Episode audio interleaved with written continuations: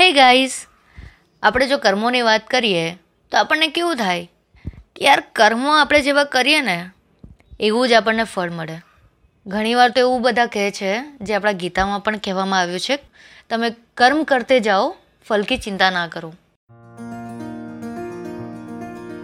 હે ગાઈઝ હું છું Rangili Hetal a girl who loves to talk about AI automation technology cars and many more informative things guys આપણે ઘણીવાર કર્મો વિશે વાત કરતા હોઈએ છીએ કે ભાઈ આણે આવા કર્મો કંઈક કર્યા હશે, એનું ફળ એને મળતું હશે. ક્યાં તો કોઈ બીજાના કર્મો, એટલે કે એના ઘરમાંથી કોઈના કર્મો એને નડતા હશે. એના વાત સાચી છે. આપણા ગીતા શું આપણા શાસ્ત્રોમાં પણ કહેવામાં આવ્યું છે કે તમે જેવા કર્મ કરશો કે જૈસા બી બોઓગે, વૈસા ફલ પાઓગે. તો આ સેમ વસ્તુ લાગુ પડે છે. પણ જો તમે વિચારો કે તમે જે સમયે જન્મ લો છો, જેમાંથી જે પૈસાદાર હશે, ક્યાં તો ગરીબ હશે, એ જ સમયે શું કોઈ બીજો જન્મ નહીં લેતું હોય? ઓફકોર્સ લેતું હશે. તો શું એની લાઈફ પણ એવી જ હશે?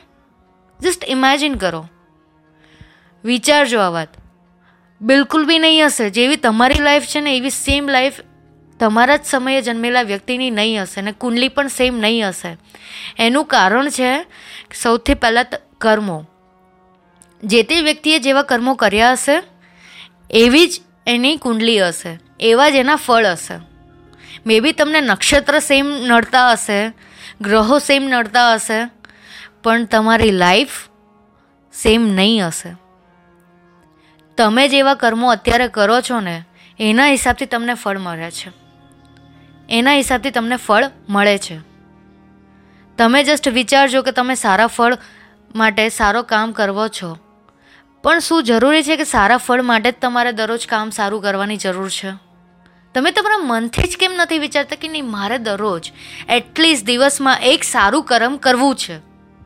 એ પછી કોઈને ખવડાવીને, કોઈની મદદ કરીને, કોઈના વિશે પ્રે કરીને કોઈના વિશે સારા વિચાર કરીને કે નહીં યાર, આ વ્યક્તિએ મારી સાથે ખરાબ કર્યું તો નહીં, એની લાઈફમાં કંઈક પ્રોબ્લેમ હશે યા તો એની સાથે કંઈક એવું થયું હશે?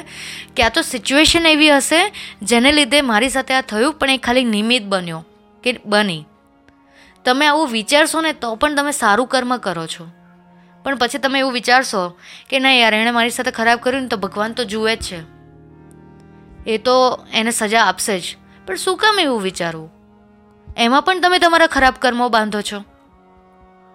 તમે જે જે મેં મારા ગઈકાલના પોડકાસ્ટમાં જ કીધું કે તમે ભગવાનના કાં તો ધર્મના ધાનમાં જાઓ છો અને ત્યાં ધર્મની વાતો નથી કરતા, ધર્મના વિચારો નથી કરતા, પણ આજુબાજુમાં બેસેલા વ્યક્તિઓ સાથે તમે ચર્ચા વિચારણા કરો છો કે પેલાને ત્યાં કે પેલીના ત્યાં આવું થયું, કે આમ થયું ને તેમ થયું કે મારી લાઈફમાં આવું ચાલે છે, તો તમે ત્યાં કમ્પ્લેન કરો છો.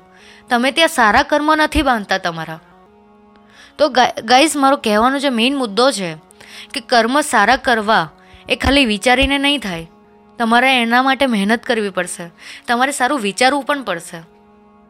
અને એના માટે શું જરૂરી છે? તમારા પોતાની અંદર સંયમતાની જરૂર છે. તમે જેટલા સંયમ રાખીને કામ કરશો, જેમ કે હવે તમારે સોનું લેવું છે, તો આપણને બધાને કેટલો સોનાનો ક્રેઝ છે. પણ એ સોનું બનવા માટે પણ એણે કેટલી મહેનત કરી છે? એને પહેલાં પીગાળવામાં આવે છે. પછી એને જે તે આકાર આપવા માટે એને પર ઠોકવામાં આવે છે. એને એક આકાર આપવા માટે પહેલાં તો આપણી પાસે આજે તો મશીનરી છે. પહેલાં મશીનરી નહીં હતી. તો સેમ વસ્તુ છે. પણ એ જે મહેનત સોનાની પાછળ લાગે છે ને એટલી તાંબા અને પિત્તળની ઉપર નહીં લાગતી હોય. એ જલ્દી એને એક આકાર આપી દે છે. પણ સોનુંને, સોનાને એક આકાર આપવા માટે મહેનત કરવી પડતી હોય છે. સોનારે. તો ગાઈઝ કહેવાનો મતલબ એ છે કે જો તમારે એક સારી એવી લાઈફ જોઈએ છે, તો એના માટે સારા મહેનતની સાથે સાથે સારા વિચાર, સારા કર્મો, લોકો માટે સારા કામ કરવાની ઈચ્છા અને ફળની ઈચ્છા નહીં રાખવી આ સૌથી ઇમ્પોર્ટન્ટ વસ્તુ છે આપણી લાઈફમાં એ ફોલો કરવું જરૂરી છે. ગાઈઝ ફરી પાછા મળીશું કર્મોની આવી કોઈ ચર્ચાઓ માટે. કર્મ આજે બહુ જ જરૂરી છે લાઈફમાં ખાલી પૈસા નહીં, કર્મ પણ એટલા સારા કરવાની જરૂર છે. ખાલી દાન ધર્મથી કર્મ સારા થાય એવું જરૂરી નથી. ફરી પાછા મળશું. સારા એવા કોઈ ટોપિક સાથે ત્યાં સુધી તમારા ધ્યાન રાખજો અને સારા કર્મો કરતા રહેજો. Thank you guys